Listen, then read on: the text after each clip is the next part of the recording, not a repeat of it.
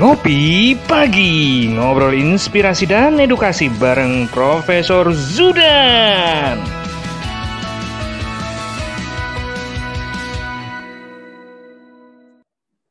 Salam bahagia kerabat desa Indonesia, ngopi pagi kita selalu Senin sampai Jumat bareng Prof Zudan, ngopi dulu. Ini pagi ini kita udah masuk ke episode ke sebelas tanpa terasa sudah berjalan, dan kita pagi ini ingin mencoba mendengar tausiah dari Prof Zudan ini tentang dokumen kependudukan karena hilang atau rusak ini harus bagaimana, karena uh, kehilangan barang itu sesuatu yang sangat mungkin rusak karena mungkin teledor atau mungkin karena bencana atau apa, itu sangat mungkin terjadi. Nah, bagaimana mengganti dokumen-dokumen kependudukan yang hilang atau rusak? Mungkin kita perlu mendengarkan langsung dari Prof Zudan. Silakan, Prof. Bismillahirrahmanirrahim. Selamat pagi. Assalamualaikum warahmatullahi wabarakatuh. Kerabat desa yang berbahagia di seluruh Indonesia. Apa kabar? Semoga selalu sehat. Mas Riyo Koco dengan seluruh kru T V Desa, kawan-kawan semuanya, pemirsa T V Desa. Alhamdulillah kita bertemu kembali pagi hari ini, hari Senin, dalam suasana yang berbahagia dan penuh semangat. Nah, pagi hari ini kita ingin sharing kepada seluruh pemirsa T V Desa, seluruh kerabat desa.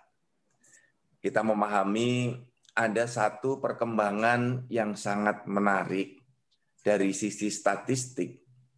Ada pertumbuhan dan perkembangan budaya administrasi kependudukan yang sangat bagus dibandingkan dengan lima tahun yang lalu. Misalnya, pertumbuhan pencatatan akte kelahiran. Di Indonesia yang dihitung dalam rencana kerja pemerintah setiap lima tahun yang dimuat dalam rencana pembangunan jangka menengah. Secara nasional, Presiden Republik Indonesia Bapak Insinyur Joko Widodo sudah menggariskan cakupan akte kelahiran kita di Desember dua ribu dua puluh ini harus sembilan puluh dua persen. Nah, hmm. ini sangat jauh dengan apa yang dulu pernah terjadi di tahun lima tahun yang lalu. Mas Surya Koco, perlu saya laporkan juga kepada seluruh pemirsa T V Desa, lima tahun yang lalu cakupan kepemilikan akte kelahiran itu baru di angka sekitar empat puluh persenan. Lima tahun yang lalu. Nah, sekarang dengan seiring pertumbuhan budaya adminduk masyarakat, nah saat ini sudah di angka sembilan puluh tiga persen kurang lebih kepemilikan akte kelahiran. Nah, ini terjadi peningkatan yang signifikan niatan dari masyarakat untuk membuat dokumen kependudukan. K T P elektronik juga demikian. Lima tahun yang lalu kira-kira kepemilikan K T P-el itu di kisaran tujuh puluh persen. Sekarang tingkat perekaman K T P-el sudah sembilan puluh delapan persen. Nah, ini tingkat pertumbuhan yang menurut saya menunjukkan bahwa masyarakat semakin sadar dengan budaya administrasi kependudukan. Nah, satu yang perlu saya sampaikan dalam forum yang berbahagia ini adalah bahwa tugas pemerintah, khususnya dalam pelayanan administrasi kependudukan, itu bersifat monopolistik. Dalam arti tugas ini tidak tergantikan oleh lembaga swasta.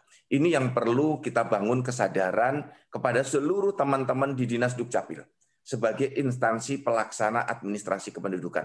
Harus berpikir ekstra keras, bekerja ekstra keras, bertindak ekstra luar biasa untuk memenuhi harapan masyarakat. Mengapa saya mengatakan yang sangat ekstra ini? Karena layanan Dukcapil itu monopolistik, tidak bisa digantikan oleh swasta yang lain atau instansi yang lain. Misalnya, kalau sekolah, tidak ada sekolah negeri, kita bisa di sekolah swasta. Hmm. Kemudian kalau kita sakit, tidak bisa di rumah sakit umum daerah, tidak bisa di rumah sakit eh, pemerintah, kita bisa di rumah sakit swasta. Kita mau mengirimkan barang, Kalau tidak bisa lewat kantor pos, kita bisa lewat perusahaan swasta. Kalau kita mau naik transportasi, tidak bisa naik pesawat Garuda, naik pesawat swasta. Banyak pilihannya. Tetapi kalau untuk layanan administrasi kependudukan, tidak ada instansi lain yang diberi tugas oleh negara untuk menerbitkan dokumen kependudukan selain Dukcapil. Nah, untuk itu teman-teman di Dukcapil harus paham betul filosofi ini. Karena ini adalah hak sipil masyarakat yang menjadi bagian dari hak asasi manusia. Oleh karena itu, teman-teman di Dinas Dukcapil harus memberikan pelayanan ekstra baik, karena layanannya ini tidak disediakan oleh tempat lain. Masyarakat nggak punya pilihan, hanya bisa mengurus ke Dinas Dukcapil. Nah, ini yang perlu kita semua selaku penyelenggara layanan Adminduk, seluruh teman-teman Dukcapil membangun kesadaran ini sejak dini. Nah, dokumen kependudukan kita ada banyak. Ada sekarang sekitar dua puluh empat dokumen kependudukan. Ada enam berupa akta, empat belas berupa surat, tiga berupa kartu, dan satu berupa biodata. Nah, ini yang biasanya sering hilang itu, Mas Surya Koco. Sering rusak. Dokumen yang banyak dipegang masyarakat itu antara lain K T P elektronik, kartu identitas anak, kartu keluarga. Kemudian yang berupa akta, itu akta kelahiran, akta kematian, akta perkawinan, akta perceraian, kemudian ada akta eh, pengangkatan anak. Nah, ini yang banyak sekali berada di masyarakat. Dan kalau kita tahu ada kalanya ada rumah kebakaran, rumah terbakar, dokumennya ikut terbakar, rusak. Masyarakat korban banjir, dokumennya terkena banjir, rusak, atau hilang. Kita tidak memungkiri bahwa dokumen-dokumen kita belum seperti dokumen kependudukan, maksud saya, masyarakat menyimpannya belum seperti dokumen yang lain. Kadang-kadang saya sebagai penyelenggara layanan administrasi kependudukan itu seringkali merasa iri dengan teman-teman atau dengan dokumen lain. SIM itu disimpan rapat-rapat. Paspor disimpan rapat-rapat. Ijazah disimpan rapat-rapat. Tapi kalau yang namanya K T P, kartu keluarga, akte kelahiran, akte kematian, akte perkawinan, rasanya sering sekali di Dinas Dukcapil itu mendapatkan permohonan dari masyarakat. Banyak sekali kartu keluarga yang hilang, K T P yang hilang, kartu identitas yang hilang. Ini, nah, ini perlu perhatian kita. Mudah-mudahan masyarakat lebih peduli sehingga dokumen-dokumen itu tidak hilang. Atau mungkin juga karena semua dokumen administrasi kependudukan itu gratis. Sehingga kalau hilang, ah tinggal minta lagi. Berbeda dengan SIM, kalau hilang untuk mendapatkan lagi harus bayar. Paspor kalau hilang harus membuat lagi dan membayar. Mungkin itu salah satu juga yang membuat di masyarakat dokumen administrasi kependudukan tidak dirawat dengan baik karena cara mendapatkannya gratis. Mungkin itu salah satu yang menjadi salah, eh, apa namanya penyebab. Mengapa dokumen kependudukan itu gampang sekali hilang, ya gampang sekali rusak, atau yang paling banyak kita temukan laporan yang masuk adalah karena hilang. Nah, kapan dokumen kependudukan itu harus diganti? Kerabat desa, ada setidaknya dokumen kependudukan itu diganti karena tiga hal. Pertama, dokumen itu data-datanya sudah tidak sesuai lagi. Jadi dokumen kependudukan, ya misalnya K T P, alamatnya sudah pindah, K T P-nya harus ganti. Statusnya tadi bujang, sekarang sudah menikah, K T P-nya harus ganti. Kartu identitas anak, kalau anak tersebut umurnya sudah bertambah, lebih dari tujuh belas tahun, K I A-nya harus diganti dengan K T P elektronik. Tetapi kalau dia masih sepuluh tahun umurnya, pindah rumah kartu identitasnya harus diganti. Ini ganti data.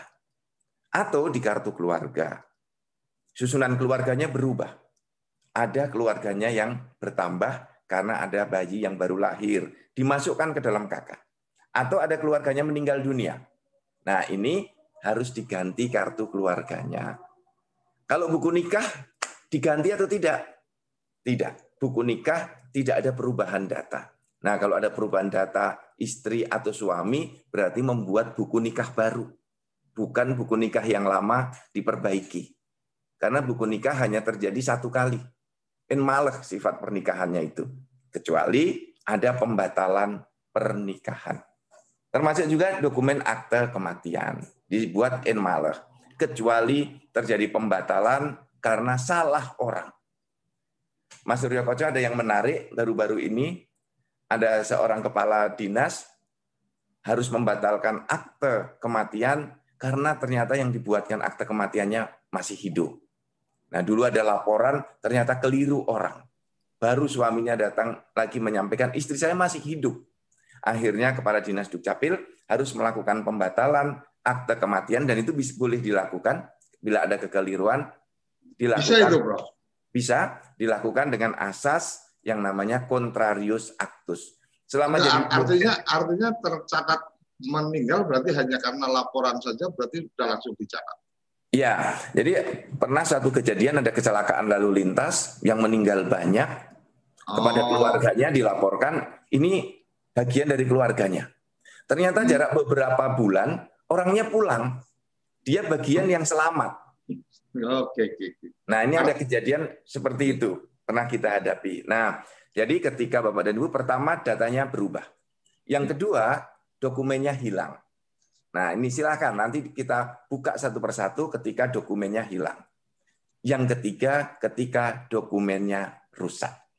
Nah, jadi karena perubahan data, dokumennya hilang atau dokumennya rusak. Ini dokumennya harus diganti. Sehingga kerabat desa, pemirsa T V Desa, jangan segan-segan datang ke Dinas Dukcapil untuk mendapatkan penggantian dokumen. Nah, syaratnya apa? Syaratnya dari pemerintah melalui Perpres sembilan puluh enam tahun dua ribu delapan belas, kemudian di Permendagri seratus delapan dua ribu delapan belas dan ikutannya di Permendagri seratus sembilan tahun dua ribu sembilan belas. Kita memberikan kemudahan-kemudahan. Pemerintah memberikan kemudahan-kemudahan. Untuk dokumen hilang, syarat pertama harus ada surat keterangan kehilangan dari kepolisian. Itu wajib harus ada. Nanti kehilangannya apa? Kalau kehilangan akte perkawinan, kartu keluarga ditambah dengan K T P. Yang kartu eh, akte perkawinannya hilang, kartu keluarganya hilang, seperti itu. Kemudian yang kedua, kalau dokumennya rusak. Kalau dokumennya rusak, dibawa ke Dinas Dukcapil dokumen yang rusak itu. Ditunjukkan kepada petugas. Ini dokumen kami rusak. Nah, kalau dokumen rusak ditunjukkan, nanti dokumen yang rusak diserahkan, yang dibawa pulang adalah dokumen yang sudah diperbaiki. Nah, kemudian ada pertanyaan menarik yang pernah disampaikan pada kami, Pak, kemana kami harus mengurus? Kalau dokumennya hilang atau rusak tadi. Nah, di Indonesia terjadi perubahan asas. Asas yang mengatur tentang bagaimana, eh, di mana kita mengurus itu. Dulu di Indonesia menggunakan asas peristiwa. Asas peristiwa itu artinya pembuatan dokumen penduduk dibuat di tempat terjadinya peristiwa. Saya rumahnya di Bekasi. Misalnya kemudian eh, saya menikah ya di Bali, maka buku nikahnya dibuat di Bali. Kemudian istri saya orang Bekasi, ternyata pas perjalanan keluar kota melahirkan di Bandung, maka akta kelahiran anak saya dibuat di Bandung. Itu dulu sebelum perubahan undang-undang administrasi kependudukan, sebelum tahun dua ribu tiga belas. Nah, sekarang menggunakan asas domisili. Asas domisili itu artinya asas di mana pengurusan dokumen kependudukan sesuai dengan alamat di kartu keluarga. Sesuai dengan alamat di kartu keluarga. atau sesuai dengan alamat di K T P elektronik. Hmm. Artinya kita menggunakan basis alamat de jure. Karena alamat di K K, alamat di K T P ada kadang yang penduduknya itu beda dengan tempat tinggal yang sebenarnya. Ada kan Mas, teman-teman kita dulu waktu kuliah, kuliahnya di Solo, kuliahnya di Semarang, tetapi rumahnya ada di Jogja, ada di Wonosobo, ada di Temanggung, alamat K T P-nya, tinggalnya di Semarang. Nah, dia mengurus segala sesuatunya sesuai alamat di K T P-nya. Jadi istilahnya pulang kampung. Nah, itu dulu dikenal itu. Jadi kalau kita mengurus dokumen yang hilang rusak, walaupun dulu kita membuat akte kelahiran, karena dulu masih di Semarang, sekarang sudah pindah di Jakarta, kita buat akte kelahiran tahun dua ribu, hilang tahun dua ribu dua puluh, membuatnya di Jakarta. Tidak perlu kembali ke Semarang. Nanti Dinas Dukcapil di Jakarta koordinasi dengan Dinas Dukcapil di Semarang. Inilah yang disebut dengan asas domisili. Jadi pembuatan dokumen itu disesuaikan dengan tempat tinggal terakhir dari penduduk itu sesuai dengan alamat K T P elektroniknya atau alamat di kartu keluarganya. Nah, seperti itu pengantar saya, Mas Surya Koco. Nanti kita bisa dalami lebih lanjut. Oke, Prof. Ini sudah ada yang langsung memberikan pertanyaan di chatting hmm. uh, Zoom kita. Izin Pak Dirjen mohon arahan untuk pencatatan akta kematian di mana surat keterangan kematian rumah sakit asli dipegang mertua, sedangkan istri almarhum yang akan mengurus akta kematian tersebut. Apakah boleh surat keterangan kematian yang tidak asli dipakai untuk mengurus akta kematian tersebut karena yang asli tidak diserahkan? Terima kasih. Ini dari Denpasar. Ini kayaknya yang kemarin sudah dilontarkan, cuma apa belum sempat kita apa bahas di Uh, ngopi pagi yang episode sebelumnya. Silakan, Prof. Ya, Mas Riyo Koco dan teman-teman semuanya, kerabat desa, pemirsa, pemirsa T V Desa. Ini kita masuk ke dalam kasus-kasus. Ya. ya. Norma umumnya, ini norma umumnya, ketika kita mengurus akte kematian, itu satu tentu harus ada permohonan, karena stelselnya aktif berbasis pelaporan dari masyarakat. Ada permohonan dari anggota keluarganya. Kemudian anggota keluarganya menyampaikan alamatnya di mana orangnya. Kalau ada fotokopi K T P orang yang meninggal dunia atau kartu keluarganya, susunan keluarganya. Sehingga kita mengetahui siapa susunan keluarganya. Kita akan tahu kepada siapa nanti akte kematian itu diserahkan. Nah, nanti kita juga akan ada kasus-kasus menarik, Mas, dalam hal-hal seperti ini. Ketika yang meninggal dunia itu ada suami atau istri, dan di keluarga itu ada anak-anaknya. Siapa yang berhak mengurus dulu? Pertama adalah keluarganya. Jadi istri atau suaminya atau anak-anaknya. Yang kedua, keluarganya yang lain. Yang ketiga, dari siapa yang diberi kuasa untuk mengurus. Inti tentu saja untuk menghindarkan calo. Maka siapa yang mengurus itu akan sangat bagus bila disertai dengan surat kuasa. Nah, bolehkah ya keluarganya, istrinya atau suaminya menguruskan akte kematian dengan surat keterangan fotokopian dari rumah sakit? Nah, inilah yang perlu kita putuskan secara diskresioner.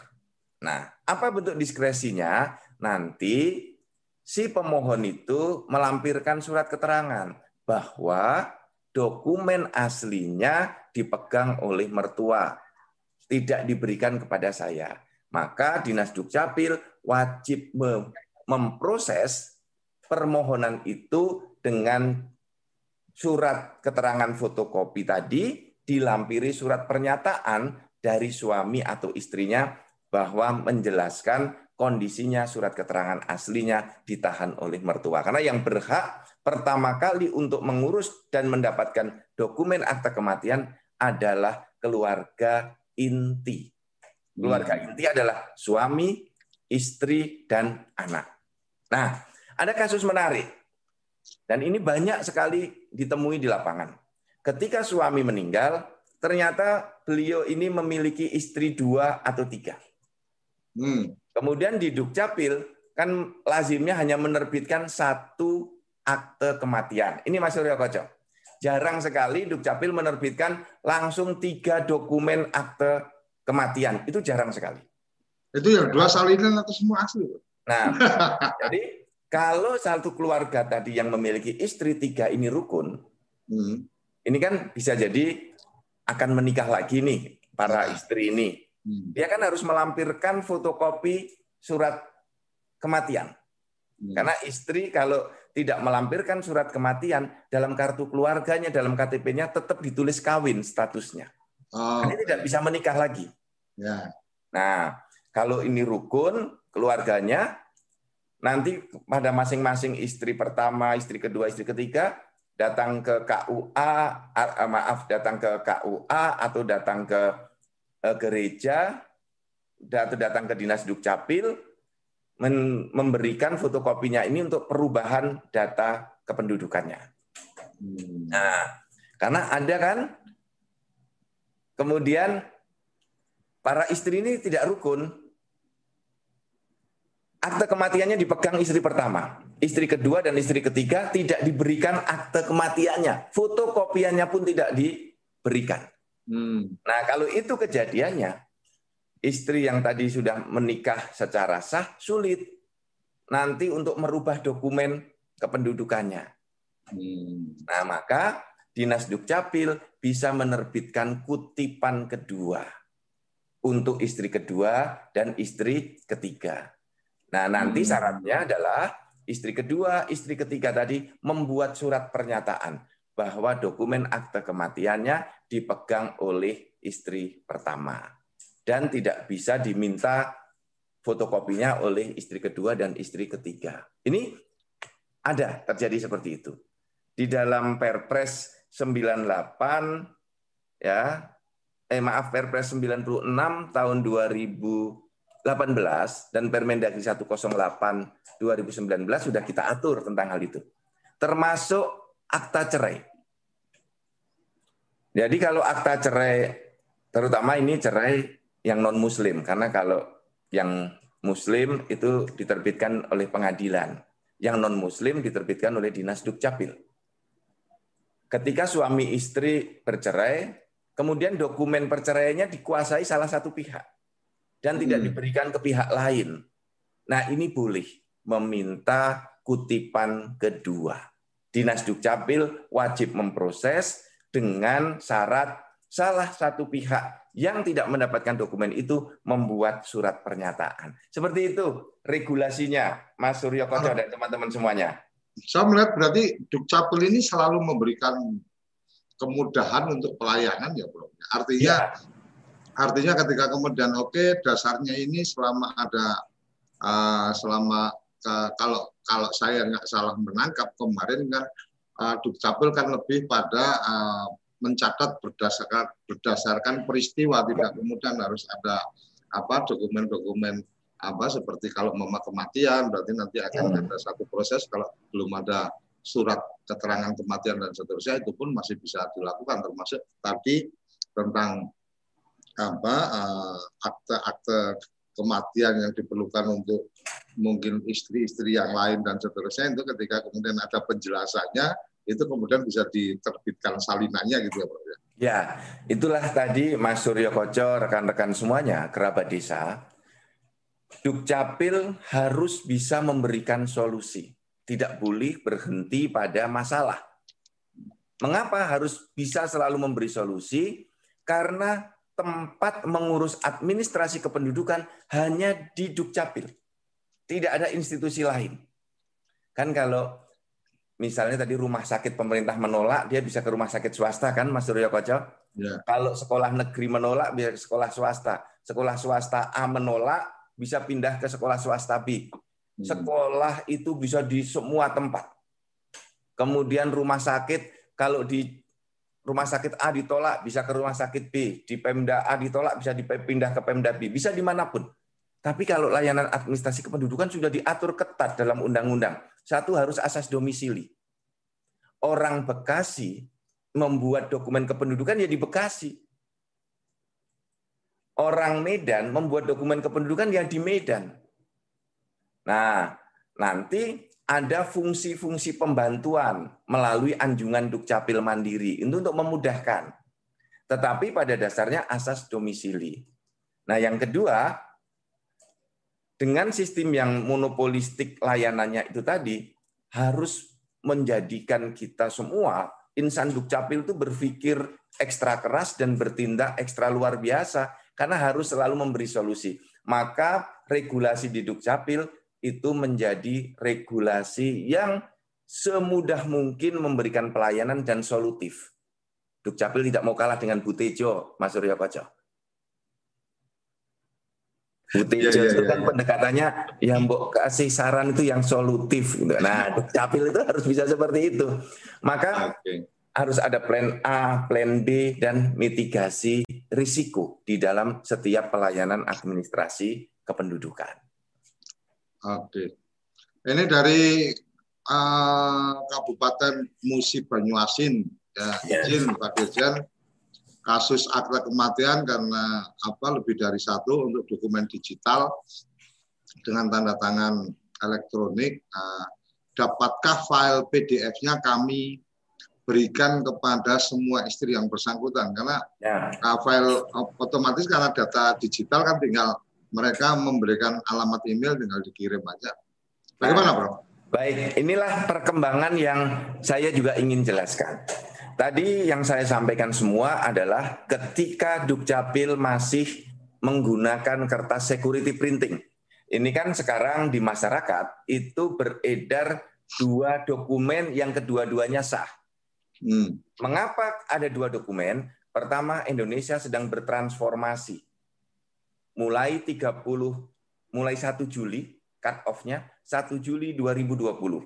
Seluruh dokumen kependudukan menggunakan kertas putih biasa dan bisa dicetak sendiri oleh penduduknya, kecuali K T P-el dan K I A.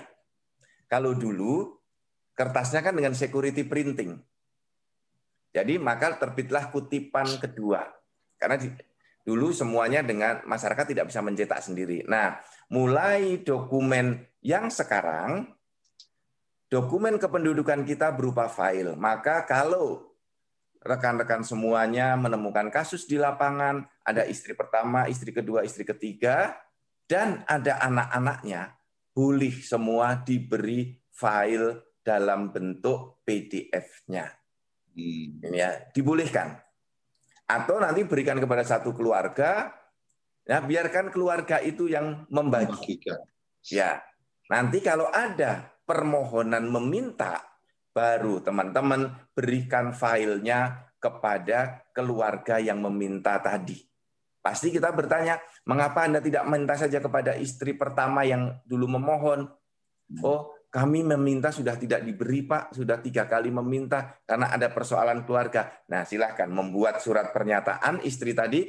Nanti Dinas Dukcapil menerbitkan, memberikan filenya dikirim lewat email istri yang kedua tadi.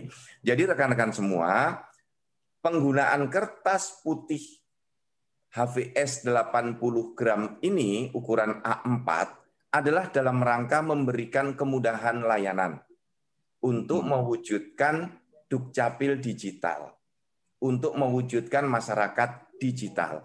Sehingga tidak ada lagi besok itu, Mas Riyo Koco, filenya, dokumennya hilang, dokumennya rusak. Kalau rusak, silahkan Anda print lagi sendiri.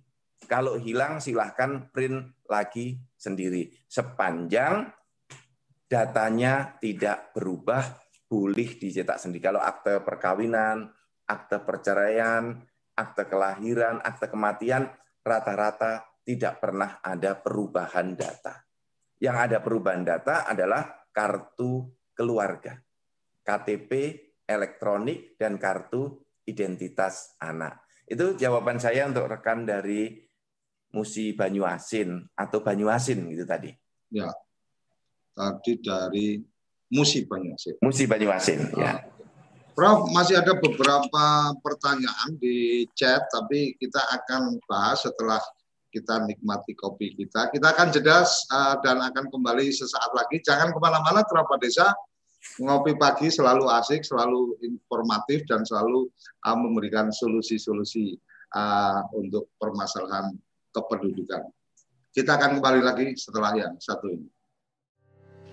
Kamu tinggal di pulau terpencil, pegunungan pinggiran kota, atau daerah di Indonesia yang tidak terjangkau jaringan fiber, A D S L, dan juga tiga G. Internetan dengan cepat pasti cuma akan menjadi mimpi. Mau pakai tol langit, pakai Desa Wifi, kunjungi w w w titik desa wifi titik i d.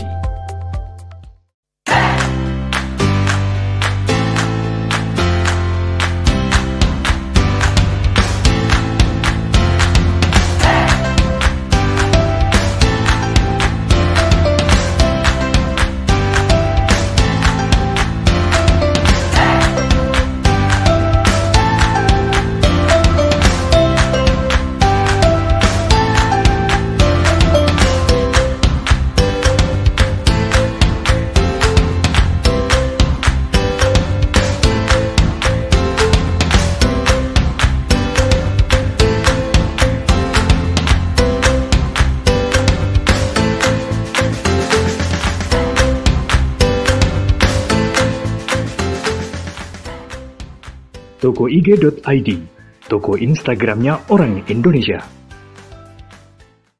Ayo, kandidat kepala daerah, manfaatkan kesempatan ini. T V Desa mengundang Anda bicara desa. lima menit bisa. Bicara Desa, sebuah program tayangan monolog, konsep membangun dari desa, dari kandidat untuk masyarakat. lima menit bisa bicara desa. Hanya di T V Desa. Kali lagi kita ngopi dulu. Prof, ini Anda dari Risa Wiryadi. Kronologi maaf, maaf. A dan B pasangan suami istri yang menikah agama, bawah tangan, tempat tinggalnya beda kabupaten dan belum gabung dalam satu K K dengan status suami istri dan dikaruniai anak. Anak itu dibuatkan akta kelahiran dengan status anak status anak ibu. Ini setelah Permendagri seratus delapan dan seratus sembilan. Maka ada pasang, uh, maka pasangan tersebut digabung dengan S P T J M perkawinan, tentunya si istri pindah dan ikut alamat suaminya. Bagaimana dengan akta kelahiran anak tersebut dengan status anak ibu? Apakah bisa dirubah menjadi pasangan anak suami istri? Menarik ini, Pak. Ya. Mas Surya Koco, nah yuk minum dulu kopinya, jangan lupa biar nggak serak-serak ini. Bangga, bro. Rekan-rekan semuanya, kerabat desa dan pemirsa T V Desa, kita harus memegang, memahami, dan bisa kalau kita sudah bekerja terus-menerus itu menjiwai dengan profesi yang kita lakukan.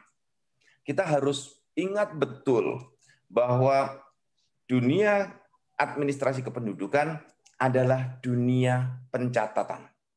Pencatatan yang berbasis pelaporan. Apa yang dicatat? Mas Surya Koco tadi sudah eksplisit dan itu benar. Mencatat peristiwa. Yaitu peristiwa yang dialami oleh penduduknya. Yang disebut dengan peristiwa penting dan peristiwa kependudukan. Peristiwa penting itu apa saja? Misalnya lahir, mati, ya, kelahiran, kematian, perkawinan, perceraian. Kemudian peristiwa kependudukan itu apa? Misalnya perpindahan penduduk. Nah, kita harus ingat, peristiwa perkawinannya itu sudah terjadi sah atau belum. Jadi pada prinsipnya, dalam akte kelahiran ditulis sebagai anak bapak dan ibu setelah terjadi perkawinan yang sah. Mudahnya begini, saya berikan ilustrasi. Suami istri menikah satu Januari tahun dua ribu. Anaknya lahir satu Januari dua ribu dua puluh satu. Eh maaf, dua ribu satu. Jadi setahun setelah menikah, anaknya lahir. Otomatis anak ini dituliskan sebagai anak dari bapak dan ibu. Itu. Sebagai anak dari bapak dan ibu. Saya ditanyakan, Pak Zudan, ya kalau yang tadi bapak dan ibunya punya buku nikah. Kalau tidak punya buku nikah bagaimana? Ada catatan. Dulu ada yang namanya S P T J M. Pertama kali lahir di Permendagri sembilan tahun dua ribu enam belas. Hmm. Ya, Permendagri sembilan dua ribu enam belas ini kemudian diperbaiki ke dalam Permendagri satu nol delapan dua ribu sembilan belas dan Permendagri satu nol sembilan tahun dua ribu sembilan belas. Maka disitulah dibuat S P T J M dengan akte kelahirannya. Kalau belum punya buku nikah itu S P T J M dan akte kelahiran bentuk yang kedua. Frasenya eh, akte kelahirannya dengan frase bahwa perkawinannya belum dicatatkan. Nah, kerabat desa, apakah bila suami istri beda kabupaten, ya tidak satu kakak, kemudian ini sudah terjadi perkawinan? Kemudian anaknya hanya ditulis nama ibu, tidak. Salah itu. Hmm. Perkawinan orang Bekasi yang dekat ya dengan saya dengan orang Bogor. Bapaknya tinggal di Bekasi, K T P-nya, ibunya masih di Bogor. Hmm. Pisah rumah. Kemudian anaknya ikut bapaknya. Hmm. Masa iya mau ditulis eh, hanya nama bapak saja? Kemudian anaknya ikut ibunya. Ibunya memiliki kartu keluarga sendiri. Ibunya sebagai kepala keluarga. Tidak ada nama suami, tetapi statusnya kawin. Nah, jangan kemudian ditanya, loh, ibu ini ibu ini pasti bohong nih. Kartu keluarganya statusnya kawin, kok nggak ada suaminya? Nah, kerabat desa, kalau ada kasus seperti itu, nggak usah kita bertanya panjang-panjang. Lihat kolom di sebelah kanannya, kalau ada anak. Di situ ada nama suaminya, ada nama bapak dari anak itu. Jadi kalau melihat kita sekarang, melihat kartu keluarga, seorang perempuan dengan status kepala keluarga, ya kemudian eh, status perkawinannya kawin, hmm. tidak perlu ditanya di mana suaminya. Suaminya pasti ada di kartu keluarga yang lain. Hmm. Jadi dia bisa jadi istri pertama yang suaminya tinggal dengan istri kedua, atau yang bersangkutan istri kedua yang suaminya tinggal di istri pertama. Sebab berbeda kalau statusnya cerai mati, cerai hidup. Berbeda. Oh, okay, okay. Jadi, jadi kan statusnya jadi, kawin seperti itu. Jadi gini Prof, uh, kartu keluarga dengan kepala keluarganya adalah perempuan, ya. Kemudian statusnya adalah kawin, maka kita sebenarnya dari situ kemudian kita bisa melakukan pelacakan suaminya itu siapa, itu dari posisi anak itu tadi ya. Anak Betul. Itu uh, dia anak dari siapa dan siapa. Pasti ya. Ibunya ada, bapaknya ada kan gitu. Ya. Nah berarti bapaknya mungkin ada di kartu keluarga lain karena mungkin apa uh, punya istri lebih dari satu. Intinya kita nggak perlu nggak perlu banyak bertanya kepada yang bersangkutan sebenarnya. Dari data K K itu kita sudah bisa membaca kondisinya gitu, Bro. Iya, benar. Kartu keluarga adalah intisari dalam hubungan keluarga. Ada nama bapak, nama ibu, ada nama yang ditulis di kolom status hubungan dalam keluarga, tetapi juga ada ditulis dalam hubungan bapak, anak, ibu dan anak di kolom kanan sebelah bawah. Itu bisa dilihat di sana. Nah, oleh karena itu perlu pengetahuan dan pemahaman kita. Karena dalam praktek seringkali ada dinas-dinas Dukcapil yang keliru di dalam membaca kartu keluarga. Jadi kalau hanya ada nama ibu, nama anak, status ibu kawin, tidak ada suaminya, ditulis di situ. Anaknya hanya dalam akte kelahirannya hanya ditulis nama ibu. Itu keliru, Mas Surya Koco. Karena kita Tapi, harus bro, ingat. Uh, maaf, bro. Kalau ya. Tidak salah tangkap saya beberapa waktu yang lalu itu kan memang kemudian apa dengan adanya apa peraturan yang baru itu kemudian uh, memberlakukan apa atau mengakui anak, kemudian ini anak dari apa pasangan suami istri sudah uh, sudah tercatat karena memang sudah punya buku nikah mama, kemudian uh, nikah belum tercatat dan seterusnya. Itu artinya kan ini baru-baru aja nih Bro. Artinya ya. Kalau yang sebelumnya menjadi satu kewajaran bahwa kemudian anak dicatat sebagai anaknya ibu saja tanpa bapak kan gitu. Nah, mungkin pertanyaannya lebih pada kalau itu kemudian sudah terjadi dulu di akta kelahiran, dia hanya ditulis nama ibu saja, apakah mungkin kemudian sekarang dilakukan perubahan supaya ya. Kalau uh, kemarin Prof Zudan sampaikan, itu kan bagian untuk kemudian kita perlu menjaga percaya diri anak dan seterusnya. Ini memungkinkan nggak Prof untuk ya. Melakukan perubahan akta kelahiran? Jadi kita sudah mengatur di dalam Permendagri, dalam Perpres sepuluh maaf Perpres sembilan puluh enam tahun dua ribu delapan belas diikuti di Permendagri seratus delapan. Jadi ya. Setiap dokumen itu bisa hilang, rusak, perubahan data, pembetulan atau pembatalan. Oh, ada koreksi. Okay, okay. Ya, hmm. Pembatalan itu dibatalkan seperti contoh tadi, Mas, itu koreksi hmm. yang dengan cara membatalkan. Mencabut dengan cara membatalkan karena hmm. salah objek, error in persona, orangnya masih hidup ditulis sudah meninggal dunia, itu error. Okay. Ada kekeliruan terhadap subjek yang diaktakan, tetapi ada kekeliruan fakta, kekeliruan peristiwa, peristiwanya benar belum dicatat, dianggap seolah-olah peristiwanya belum terjadi, nikah siri tadi. Hmm. Nikah siri itu kan dulu banyak yang di dalam kartu keluarganya ditulis belum kawin, Mas. Ya, betul. Karena belum ada dokumennya. Nah, inilah yang kemudian dikoreksi dengan berbagai peraturan, ya, mulai dari Permendagri seratus sembilan, eh, maaf, Permendagri sembilan dua ribu enam belas yang melahirkan S P T J M itu. Hmm. Maka yang dicatat peristiwanya, bukan ketersediaan dokumennya. Oke. Okay. Nah, maka kalau ada peristiwa kawinnya sudah benar, suami istri hubungannya sudah benar, kemudian lahir anak, dulu akte lahir anak tersebut salah, hanya ditulis nama ibu, maka ya. Dilakukan pembetulan akte kelahiran. Oh, oke, oke. Nah, di, diberi nama bapaknya. Hmm. Jadi namanya pembetulan akte kelahiran. Tetapi nomor ah. aktenya Di, diberi keterangan nanti, diberi catatan pinggir di dalam hmm. registernya. Hmm. Ya. Nah, sehingga kita sebagai petugas Dukcapil melakukan koreksi. Karena ini juga untuk martabat anak. Ya, kemudian betul. Itu yang itu yang saya ingat betul yang Prof Prof hmm. sampaikan kemarin. Oh, buat saya sesuatu yang luar biasa yang dilakukan.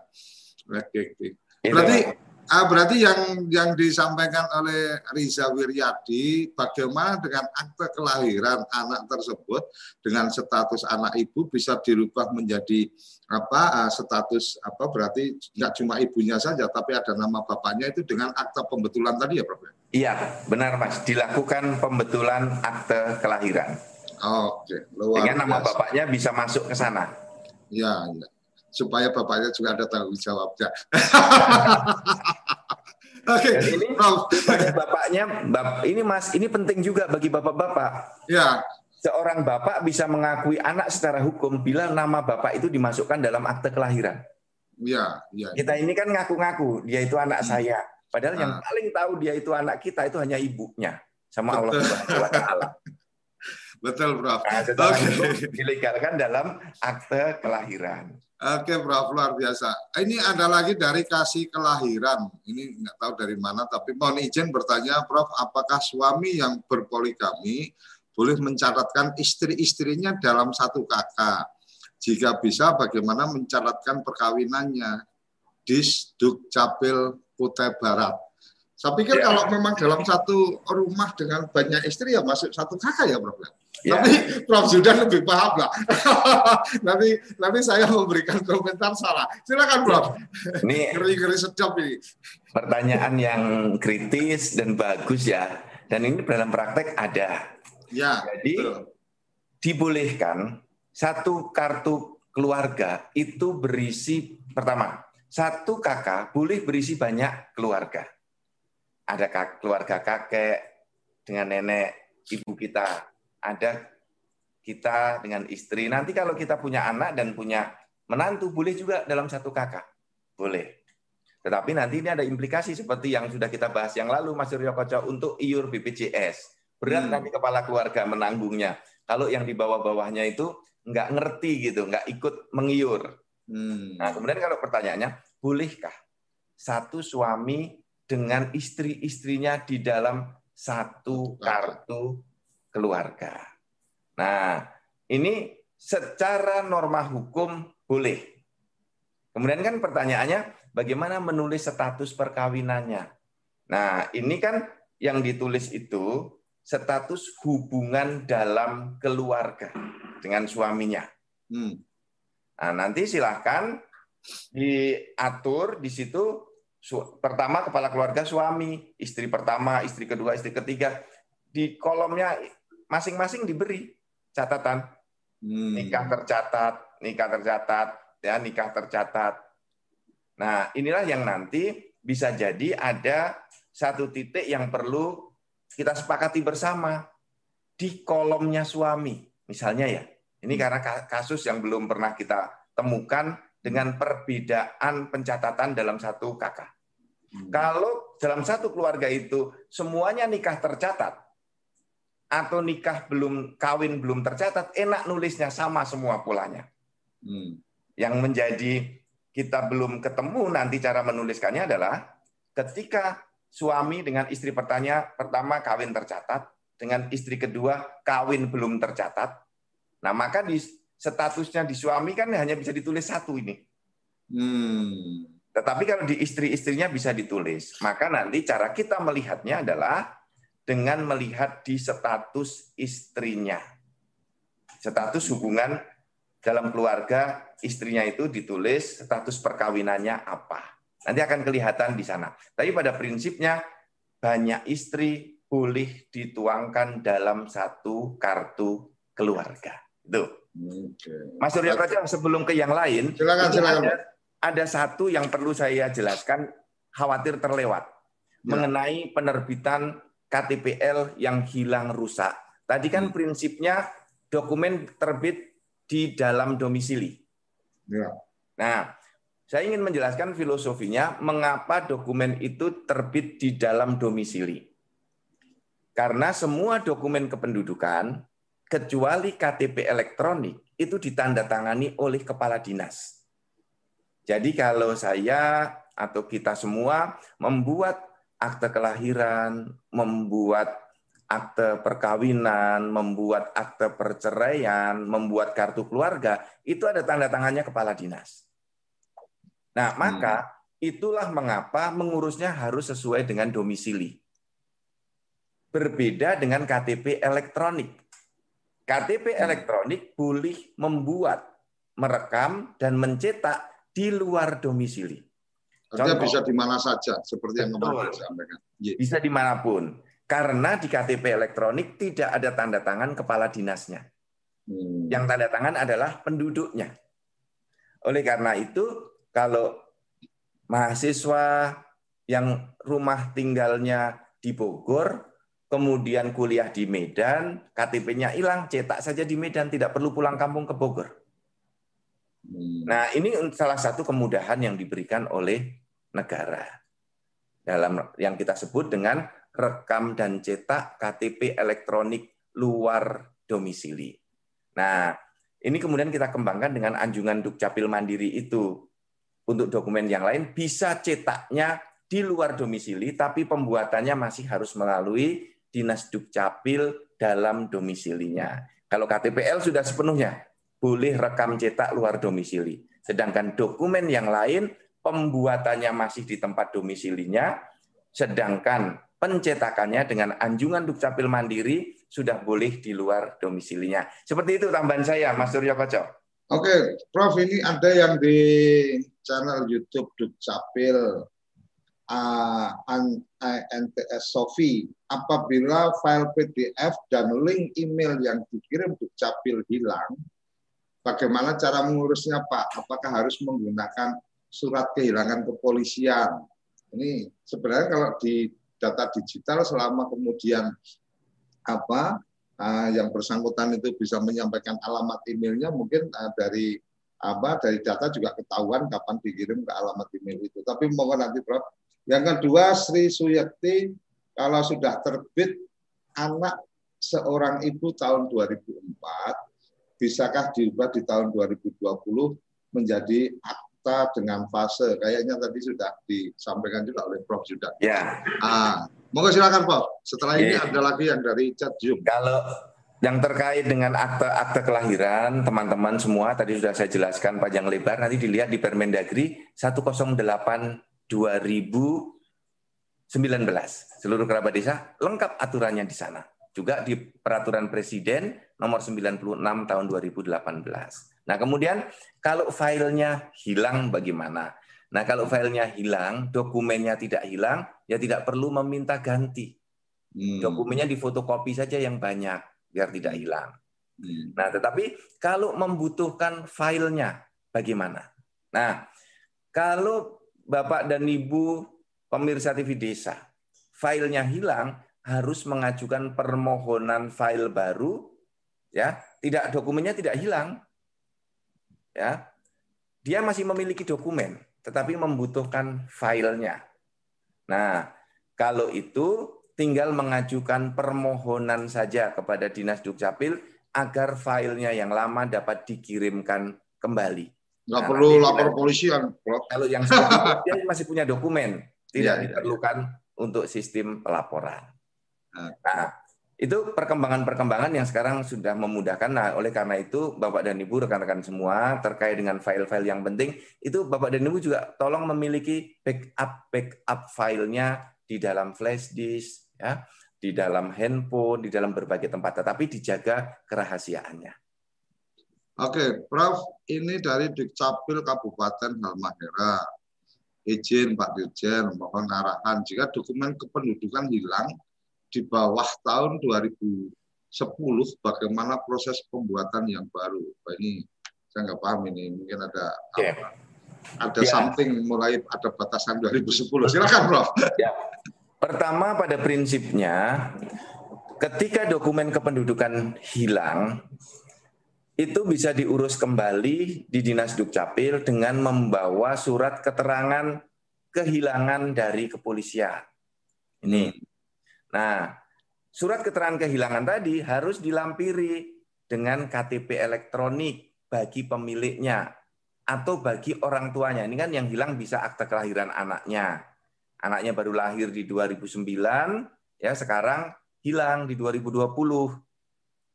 Hmm. Atau dokumennya hilang sejak tahun dua ribu sepuluh, tetapi baru butuh sekarang. Dulu tidak mengurus.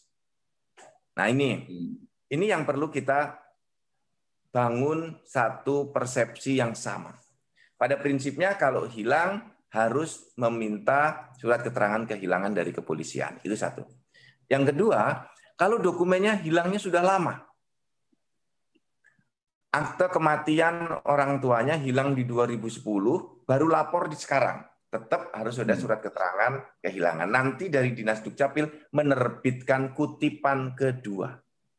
Hmm. Nah, tapi saya menemukan berbagai masalah. Kan begini, saya harus sampaikan kepada seluruh kerabat desa dan pemirsa T V Desa. Di Indonesia, tidak semua Dinas Dukcapil memiliki pendokumentasian dokumen yang lengkap. Ada juga Dinas Dukcapil yang pindah atau terkena banjir, dokumen-dokumen arsipnya hilang dan rusak. Karena banjir, pernah satu kantor dokumennya terbakar semua arsip-arsipnya. Jadi bisa jadi dokumen yang hilang baru lapor sekarang, di kantor pun arsipnya juga hilang. Nah ini bisa jadi bencana. Ini jadi P R kita semua, cari dokumennya sudah tidak ada, karena kan udah meninggal sepuluh tahun yang lalu, di dalam database itu sudah nggak ada mas datanya mas. Hmm. Nah, karena kalau yang meninggal kan sudah disisihkan datanya, sudah dipilah. Apalagi sepuluh tahun yang lalu Indonesia melakukan perapihan N I K. Jadi banyak sekali N I K yang didelete karena orangnya sudah tidak ada. atau N I K-nya ganda dengan N I K penduduk-penduduk yang lain. Zaman dulu N I K itu banyak yang ganda. Nah, itu di-delete. Nah, kalau kasusnya dokumennya hilang sepuluh tahun yang lalu, kemudian di dalam database datanya sudah tidak ada, harus memintakan penetapan pengadilan untuk bisa dibuat dokumen akte kematian yang baru sebagai pengganti yang hilang tadi. Ini dengan catatan bila di kantor sudah tidak ada lagi arsipnya. Bila ada arsipnya, tinggal dibuatkan kutipan kedua. Bila sudah tidak ada arsipnya, tetapi dalam database-nya masih ada, dibuatkan kutipan kedua. Tetapi bila registernya sudah tidak ada, arsipnya yang lain sudah tidak ada, N I K-nya sudah tidak ada, nah ini malapetaka ini harus mengurus melalui penetapan pengadilan. Seperti itu, Mas. Jadi warga masyarakat, kerabat desa juga harus aware, harus care dengan dokumen kependudukan, disimpan yang rapi. Kalau hilang segera lapor untuk memintakan penggantian dokumen kependudukan. Seperti topik kita hari ini. Oke, Prof. Ini nggak terasa ternyata tahu-tahu udah di ujung acara ini, tinggal tiga menit. Ternyata ngopi pagi selalu asik, jadi tahu-tahu udah sampai di penghujung. Tapi ada satu yang menarik ini karena melanjutkan kayaknya masih hampir sama dengan yang tadi, mempunyai istri lebih dari satu dan seterusnya. Tapi uh, uh, ini dari Kadis Dukcapil Kolaka Utara. Jadi kalau tidak salah saya menangkap, K K itu kan Uh, dokumen yang kemudian berbasiskan alamat, ya Prof ya. Artinya ketika kemudian kerabat desa atau mungkin apa teman-teman uh, dari apa uh, ke mempunyai istri lebih dari satu dan tidak satu rumah, itu artinya suka tidak suka memang harus beda kakak. Betul ya, Prof ya? Ya. Nah, kecuali untuk lelaki hebat itu kan punya istri lebih dari satu dan kemudian dalam satu rumah seperti ada yang di India atau di Cina itu sampai apa puluhan istrinya dalam satu rumah, itu mungkin bisa dengan satu kakak atau kemudian akan menjadi lebih ama lebih menarik atau mungkin lebih gampang dalam proses apa tanggung jawab uh, kepada apa uh, karena sekarang ada B P J S dan seterusnya ya, suami ini kakak tunggal jadi sendiri aja, kemudian istrinya menjadi kepala keluarga dengan anak-anaknya. Kayaknya itu salah satu yang sempat kepikir di kepala saya ketika bicara tentang kakak. Uh, closing statement Prof, boleh sekaligus menanggapi yang terakhir tadi, silakan Prof. Baik, terima kasih Mas Surya Koco, seluruh kerabat desa dan tim T V Desa, serta kawan-kawan semuanya, seluruh pemirsa yang hadir pada pagi hari ini. Di dalam sistem administrasi kependudukan kita, itu ada yang namanya kesetaraan gender. Hmm. Bahwa karena ada kebutuhan tertentu, suami istri harus berpisah, maka dibolehkan suami kakak sendiri, istri kakak sendiri. Ini kan banyak Mas Riyo Koco, suami istri yang beda daerah karena sedang bekerja berbeda tempat. Ini boleh. Yang menjadi jaksa, menjadi hakim, T N I, Polri, itu seringkali pisah kakak. Nah, kemudian kalau suami istri tidak mau kumpul dalam satu kakak karena ada persoalan-persoalan tertentu juga boleh. Kakak mandiri seperti istilah Mas Surya Koco, suaminya sendiri, istrinya sendiri, belum punya anak, masing-masing kakak sendiri. Tetapi statusnya kawin, hmm. boleh. Atau suami dengan tiga istri, tetapi istrinya tidak mau satu rumah, jadi kakaknya tiga. Istri pertama punya kakak sendiri, istri kedua punya kakak sendiri, istri ketiga punya kakak sendiri. Nah, suami hanya bisa ikut dalam satu kakak. Karena penduduk kita tidak boleh memiliki kakak lebih dari satu atau tidak boleh memiliki alamat lebih dari satu. Nah, pendek kata, Dukcapil akan melayani penduduk untuk administrasi kependudukannya sesuai dengan asas domisili. Dengan prinsip satu penduduk, satu N I K, dan satu identitas. Nah, oleh karena itu, saya mengajak seluruh warga negara Indonesia, seluruh penduduk Indonesia, termasuk warga negara asing, bila ada dokumen Anda hilang, dokumen Anda rusak, dokumen kependudukan Anda berganti datanya, segera hubungi Dinas Dukcapil. Kami akan melayani Anda dengan pelayanan terbaik kami. Kami ingin membuat seluruh pemohon Dukcapil keluar dari Dinas Dukcapil dengan senyum yang lebar. Kalau ada saran dan kritik, beritahukan ke kami secara langsung. Tetapi bila ada, ada yang baik dari Dukcapil, beritahukan kepada kawan-kawan Anda semuanya. Demikian Mas Surya Koco, T V Desa, terima kasih banyak. Assalamualaikum warahmatullahi wabarakatuh. Waalaikumsalam. Ini pesan terakhirnya Profesor Zudan ini kayak restoran Padang. Kalau ada yang kurang, sampaikan ke kami, kalau ada puas, sampaikan ke kawan-kawan. Oke, Prof luar biasa. Ada ada beberapa pertanyaan di Zoom meeting yang mungkin nanti uh, Mas Andi uh, dan apa, Mbak Diana bisa apa disimpan, uh, beberapa pertanyaan itu mungkin bisa kita apa diskus untuk apa ngopi pagi uh, di episode-episode berikutnya, karena memang uh, kita akan tiap pagi apa melakukan acara itu.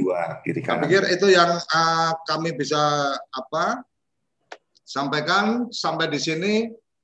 Ngopi Pagi episode kali ini, dan kita akan terus ngopi pagi bareng Profesor Zudan tiap Senin sampai Jumat jam tujuh sampai jam delapan. Selalu pantengin T V Desa, selalu pantengin channel-channel YouTube T V Desa dan Dukcapil. Salam bahagia kerabat desa Indonesia. Terima kasih, sampai jumpa besok hari.